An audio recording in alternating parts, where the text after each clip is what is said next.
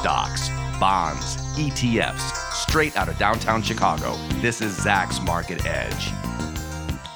Welcome to Zacks Market Edge, the podcast about investing in your life. I'm your host, Tracey Ryniec, and this week I'm joined by Zacks stock strategist Jeremy Mullin, who is also the editor of Zacks newsletter, The Commodity Innovators, to talk about an area I don't think we've really covered in just one episode before, and that is agriculture. What's going on out there with the ag stocks, the agriculture commodities? This is why I'm having Jeremy on today because I'm hoping he knows more about what's going on than I know. But both of us have owned some of the agriculture stocks over the last year in our various Zacks portfolios, and they seem to be hot again to start 2021. So, Jeremy, I I was thinking of doing this show, and so I said, Jeremy must be in some something with the ags, and I go over to look at your commodity innovators portfolio, and that that was just this week here in January of 2021 and I don't see any ag in your portfolio. So I went, ah, maybe I'm getting the story wrong, but um, maybe there's an explanation too about why you aren't in them. So let's talk about that. Like, um, what what do you feel is going on in the ag side of things on the commodities? Yeah, hey Tracy, thanks for having me. And um, yeah, I got nothing in there, and the reason being is because um, we were in there a few months back. We were in a some ETFs and some individual stocks, and um, we hit some price targets, and we we got out, and it kept running. So yeah. um, uh, it, it's kind of like a, a, crazy move in corn and beans. Um, so much so that they're calling corn Bitcoin now as really? it continues to go up and up. Yeah, I mean this is a once in a decade kind of move, and you you just look back to the chart for for corn. Um, the, the last time it did something like this and went over five dollars um, I guess it went back in 2014, but real the real big move was in 2010 and 11. I mean, that's 10 years ago, where it went all the way over eight dollars a bushel. Still a lot of room to go to get to where they were back then, but it's kind of been a perfect storm. And you know, I didn't really see um, the, the, continuation, which is why we kind of got out and took profits. And uh, now, unfortunately, uh, I'm at a point where I'm waiting for a for a pullback. So. Yeah. Um, I guess the kind of the good question to ask is why are grain prices rising in the first place, right? Right. Um, so basically, uh, it, it, like I said, it's a perfect storm. We got shrinking grain supplies, weaker than expected harvest uh, in the U.S. Um, then you got the combination with strong demand for U.S. exports. Uh, there's a lot of buy-in of, of grains from around the world. Uh, stockpiles are shrinking, and this latest WASDE report showed a dramatic drop in yield that was kind of shocking to some people. And now there's fear that production won't meet this demand for another 12 to 24 months. Mm-hmm. So you got some analysts saying that we won't uh, return to a plentiful situation till like uh, 2022. And you tie in what's been a, a, tailwind for other commodities with the dollar weakness. This is also a factor. And then you got South America where we have some dry conditions and it's they haven't seen rain until today actually they finally got some and we're seeing a sell off in beans um, and uh, russia argentina is doing some um, uh, bans on exports that doesn't help and then um, you really just have that storm forming together where everything's going right for these grains um, and prices going higher. But you know, at some point, prices will negatively affect this demand. So we're going to have to see um, if this can continue. Um, and as far as why I don't have any is I want to be a buyer on the pullback. So um, I'm I'm going to be looking that for that going forward. Okay. And you said, you told me in a separate conversation when we were talking about this that you owned some of the ETFs that track, I think they tr- track the futures contracts, right? On like the soybeans, the corn, the wheat. Yeah. Uh, would you, is that the area you want to get back into? Is that where people should be looking if they want to be like a pure play on what's going on with these commodities? Yeah, so um, not not many people trade the actual future contracts. They're not sophisticated enough or have a futures account. They just have a brokerage account. So that's kind of where our approach in Commodity Innovators is just to go through those individual um, ETFs. So soybeans is SOYB is a ticker. Uh, corn is C O R N, conveniently and easy to remember. And wheat is wheat without the H. It's W E A T. So there's those those three. Um, grain specific ETFs. There are some others that combine, but they have re- like really low volumes, and uh, I don't really want to throw them out there because just because the, the volumes are too great. And um, those are, are basically where I, what we would target that and individual stocks that might um, benefit from these higher uh, grain prices as well. Okay, so is this the type of product that I only want to be in for like a day or a week, or is it like a buy and hold type thing for these three? Yeah, it's it's going to be a buy and hold situation for at least a couple months. So Okay. we were in we were in soybeans, uh, SOYB, um, in got in there late August, um, and got out um, I think September, like the end of September, so about a month, and we got like uh, I, I think we got a little over ten percent in that. Um, so that was just a one month hold, ten percent. Now if we would have kept holding it, I think we sold at like 17 and a half. It's 21 now. So yeah. uh, you know, another three months, we, uh, it would have been up to 20 to 25 percent. So there are some great moves in the two to three month month time frame. If, if you're talking about just like playing these on a, a day-to-day or week-to-week basis, it's not like the futures would be where you want to go. These are uh, these are not day trading instruments by any means. Uh, these you you just have to be really good at guessing when it's going to rain. Yeah. Right. which is what moves these markets a lot and it's going to be impossible for you to do that so you basically for these you want to follow the trend you want to follow the supply and demand dynamic and you want to follow the, the technical support basically um, that, that's what i look for Okay. Now, on the individual stock side, that's separate from the commodities. You used to own one of the fertilizers too, didn't you? yeah uh, ntr was Okay. the ticker Nutrien. Yeah. Right, right. So um, that the the March move lower was we went from about 50 to 25. So started ground, grinding back higher as grain prices started to recover, and we got in um, about the same time we got into soybeans actually, Okay. and sold. We held that one a little longer. I had targets uh, around 50, and we we got out there. It's a little higher than that now, so that wasn't a bad one.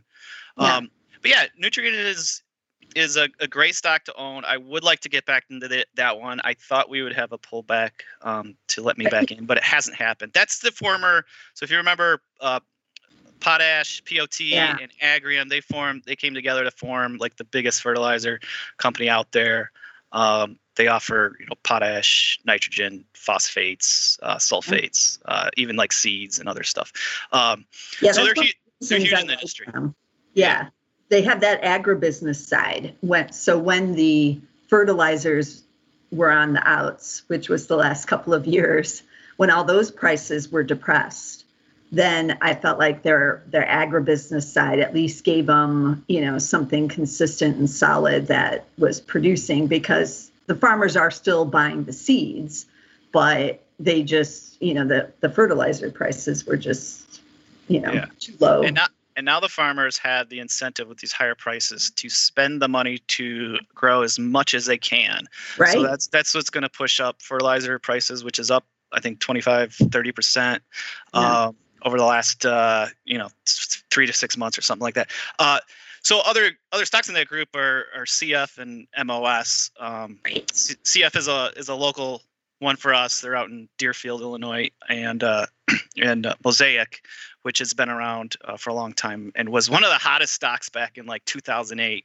Right. Um, I remember That them. was the last time that potash was soaring, basically. yeah. yeah. So I don't know. I don't know if we have a repeat of that and these become, you know, the next hot group. Uh, I don't- But if you What it do, feels like to me, though.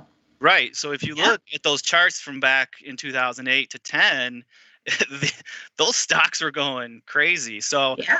that would be fun to see them come back to life. And uh, I am, eh, eh, when you look at these charts, there are some support levels where I would love to buy, but it, they just don't want to come in, especially No. with prices up here. So I think the next kind of uh, uh, down move you get, uh, I would I would think it'd be a buying opportunity in that group.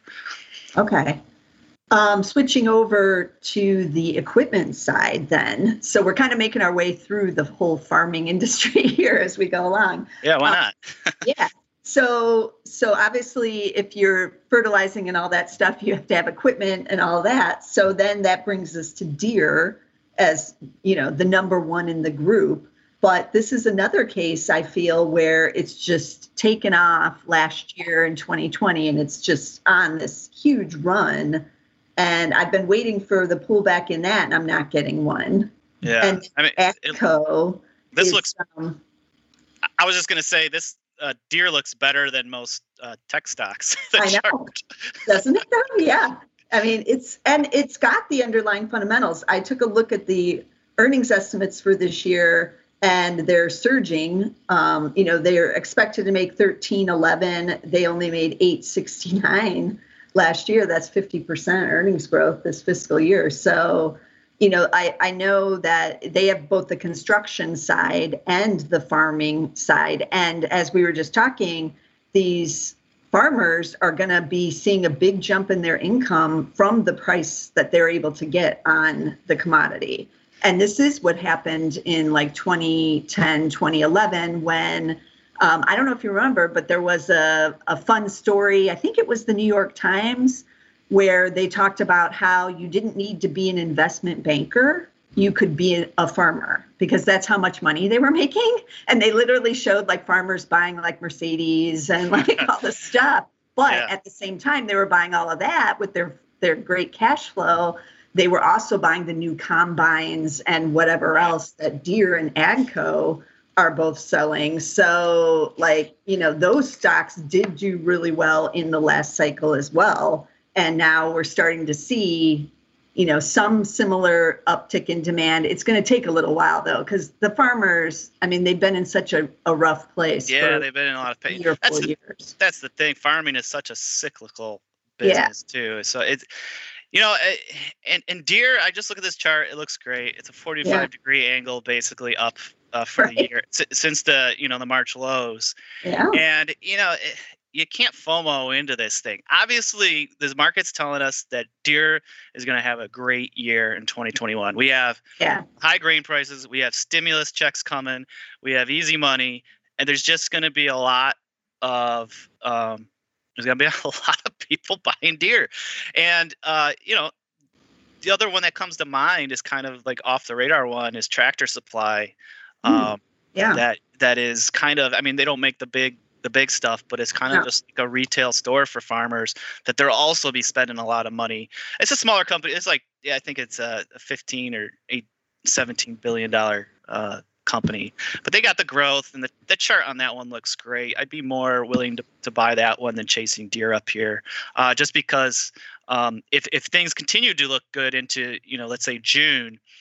Um, the stock might already be turning anticipating a weaker uh, 2022 you know what i mean it's just it's always way ahead of what you see in in front of you uh as, as far as de goes Yeah. Tractor Supplies ticker TSCO. yeah tsco that's a great stock Yeah, and and it's um, as you said, it is a play on if the farmers again have extra income, they they will go buy the new boots and the clothes and whatever else you know Tractor Supply is selling with with that extra. And they that they also did very well when the farmers were doing well back in the day too. So yeah, Yeah, i just checked my chart and it hit 52 all-time highs today. So oh wow, um yeah the momentum is, is behind. But the thing the difference between Deere and and uh, tractor supply like just from a chart perspective is uh, Deere has continued this up up up where tractor supply has kind of consolidated and now is breaking. So i think there might be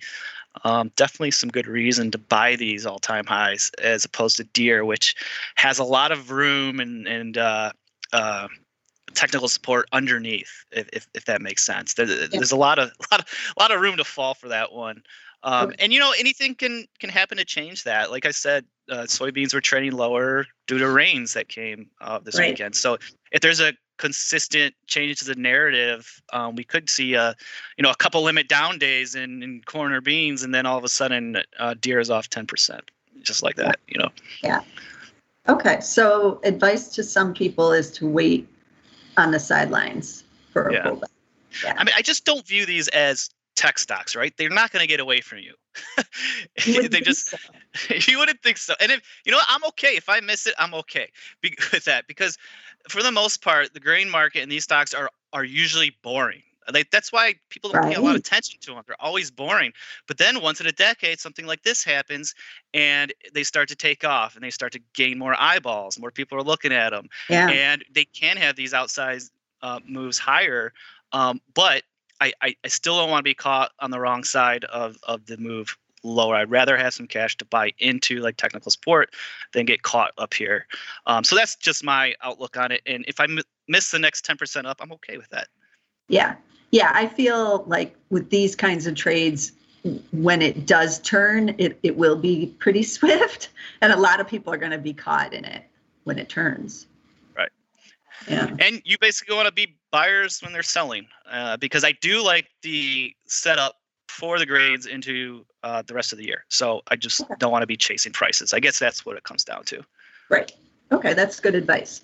Um, one other area we haven't talked about yet could be an area where you don't want to get in with all the prices at these highs, and that's on the food side, where they're using the the product and they have to pay these higher prices to use it. So a couple of those are like Ingredion, ticker INGR. They used to be called Corn Products. They're also here in the Chicago area.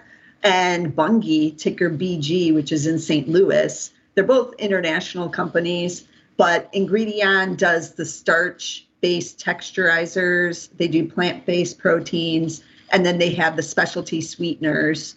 And then Bunge is on the oilseed side and the grain products and ingredients side. And Bunge is big operations down in Brazil, I know. Um, but it seems like if those input prices are going to be on the increase, that maybe I want to stay away from some of these. Yeah, and I think you can just take a look at those two charts and see who is being affected. Um, Okay. I, INGR, uh, I, I don't know the ins and outs of their um, margins and how they're affected, but it seems Yeah. obvious by looking at that chart that they're impacted severely because it's Well- not running up like BG. And I think the biggest difference is um, perhaps the size of BG and or a company like Archer Daniel uh, ADM ADM, yeah. um, they have uh, you know ag processing as well to offset certain things. So perhaps um, you know I, one of the re- one of the stocks I, I've been looking at is ANDE. I'm very familiar, uh, having spent some time with uh, uh, in in in uh, Ohio. Oh, yeah. Uh, that's that's the Andersons. They're, they're Yeah. located in Ohio. Um, and I, I, I actually watch a lot of. They do a lot of. their Twitter account does a lot of cool commodity videos, just doing like a daily recap. So I, I follow them a lot. So I was looking into that, and I was reading a, a report. Um, I forget what analyst or firm it was, but they were basically saying that margins still look healthy for processors, despite these uptick in uh, prices. So that's something to watch with these guys. I, I think uh, you know, obviously we can tell from the chart which ones are having issues with these higher prices, and that would be INGR. So I would shy away from it, even though it looks compared to the others like there's some value there. I think there's something underneath the blanket there um, that you know, having not looked at it directly, that could be an issue. Yeah, they're they're still down 14% over the last year and have not obviously not retaken their pre-pandemic highs yet. Not even close, but Bunge has. Bunge's up 28% for the year. Yeah. Yeah, and in INGR, it's below the 50-day moving average. It looks like today actually it kind of breaking the 50-day, which is below that 200-day. So look, technically, from that kind of perspective, it just doesn't look great. Or as opposed, you look at BG, it's it, uh, highs on Thursday, and it's above the 21-day, which is the the momentum moving average that I look at. So the momentum's still there, significantly above the, the 200. So the stock looks very, very strong still. Okay, yeah. I know people, Bunge is a favorite of a lot of people. Um, on the Andersons, I haven't looked at them for a while. Do they still own that rail segment? Yes. Oh, they do. Okay. do- So I- they still rails, fertilizers, and then don't they have processing. They have a bunch of um, they have a bunch of uh, yeah mills or processing. uh, and I think they have four or five in the in the in Ohio area, maybe one Yeah. in Michigan. Um, but yeah, it's all in that the Toledo, Ohio uh, area where I went to uh, or college. Um, they used to have two stores too, but they got rid of those. Um, Yes, I knew this. They Two closed. big retail stores. Like Yeah. they, they kind of were like uh, Targets before Target was a thing. Just had Oh. a variety of everything. Yeah. Okay. Yeah, that's a kind of a local Midwest-based Yeah. company. Right. So Um, it's kind of a smaller one if you want to it is. right right now there's it's, the stock isn't showing much volatility but it's kind of just trickling up. But this was one that was really hot back in uh, 2008 it was uh, i think it was a 200 to 300 dollar stock that had a lot of volatility and they split it. Um, and uh, i think it never that was kind of the end of that run right? It was right after the split You do get a dividend with the Andersons. Looks like 2.8 yield. That's not too shabby. Yeah, which for all of these right now is I think is great because if you can grab a pullback, get this a nice little dividend where it's hard to find nowadays, and you can have this kind of tailwind going into the rest of the year of higher grain prices, I I think it's a, a real big positive for the whole uh, all the ag stocks. Yeah, that the dividend is one of the reasons I like Nutrien as well. That is yielding 3.4%, which is Yeah. pretty nice. Even Yeah. after this nice run, I think when we Yeah. bought it, it was in the fours. Yeah. Yeah. Yeah. So they they were really trying to pay out that big yield to keep people invested while everything was in the outs, you know, because it was several years you were not doing anything if you were a shareholder there. So they were really they are really a shareholder friendly company that way. So just something to keep in mind. Um, okay, so we've kind of covered most of the areas, I feel. Is there anything I'm leaving out that you can think of? Well, you actually asked me about that real estate trust, so I looked into it. Oh yeah, And yeah. I, I had actually never, I, I never really looked for anything like this, but I did find one. Uh, the ticker Okay. symbol is FPI, Okay. Farmland. Yeah. Yeah, Farmland Partners. Okay. Okay, and this is a spe- obviously a specialty REIT that um, is basically just tries to own farmland, and they own uh, over 150,000 acres in 16 states. Uh, I won't go through all of them, but states, a lot of states in the Midwest, but even the Carolinas and Virginia, um, and uh, Alabama, Arkansas, California. But uh, the land is currently being farmed by over 100 tenants who grow 26 major commercial crops. So it's not just you know the the big three and wheat, beans, and corn. There's uh, other kinds of uh, stuff like fruits and vegetables, and uh, I assume tobacco if they're in the, in the Carolinas. Yeah. And uh, yeah, it pays out a two percent dividend. But if you look at the chart recently, it's really taken off. This was nine dollars at the beginning, under nine dollars at the beginning of the year, and now it's up close to eleven. So somebody has noticed. 2021. Yes. Oh So- wow. Okay. So just give you a bigger uh, move. So this was trading around seven dollars all of last year, and then it started to move up the end of November. So now we're almost close to eleven. That's a big move, uh, and this all is derived from you know the higher grain prices are going to make the farmland uh, worth more. So uh, people have, found this ETF as of late, and they're piling into it. So an Yeah. interesting find there. I definitely did not uh, know this existed. So thanks for asking about that. And I did find another one um, that I couldn't find too much information about, but it's L A N D land. Okay. Um, I think they were more concentrated in the West Coast, uh, like Oregon, California. And I, I noticed a 3.5% dividend, so a little higher on the dividend. And um, I think the, the concentrated more on the fruits and vegetables uh, Wow. farmers. But I, I didn't find a lot of information like I could. Uh, FPI has its own website that uh, gave a lot of information, uh, but land, I just, uh, in the short time, uh, could not find a lot of info. Okay. That's good to know. It gives you some uh, other options if you want to go direct for the farmland. Yeah, I like I like the idea with that Yeah. FPI, not only because of the um, uptick in, in grain prices, but also just as a as a real estate play, uh, any hard assets with Yeah. the current economic situation of um, stimulus, dollar devaluation, um, easy money is uh, just uh, just major tailwinds for real estate. So if if you're looking to get into something outside of the cities or the, even the suburbs, you have farms, and this is a ideal way to do it without actually physically buying a farm. Um, Right. So I would encourage, you know, I, did, I looked at this briefly, so I would encourage to just dig into this and. Um, if you're interested, uh, and and just find every detail you can about it, but it does look kind of cool. Do we have any real analyst coverage on it? I'm I'm looking right now because I'm curious, like how many analysts are actually on it. on F- on FPI. On PI, Oh. yeah. I, I didn't. No, I don't think so. Um, we do have a rank. It is a four, but that that's probably only because, which is the sell, but that's probably only because we probably only have like one analyst on it or something. Well, no, but we have three estimates for the full year, so that's more than I would have thought. Okay. Yeah, and you know, I just typed it up. The volume's pretty good. It's already we're talking midday here, and it's uh, 250,000 shares have traded, so there is some liquidity and volume in there, which is always a plus uh, with these ETFs. That's what I was saying about those. Uh, some of these grain ETFs, there's just like 5,000, 10,000 shares a day, and it's a big spread. So if you go to buy, you're you're giving up 20, 25 cents on like a on a seven dollar ETF, and that's not Yeah. that's not good. You lose like a percentage point. So that you got to be careful with that kind of stuff. Um, but this one has volume and uh, not a big spread. So if you want in, you, you can get in. So that's good and out. It's always important to get out, be able to get out too. That's why you need that liquidity. Right. Good point.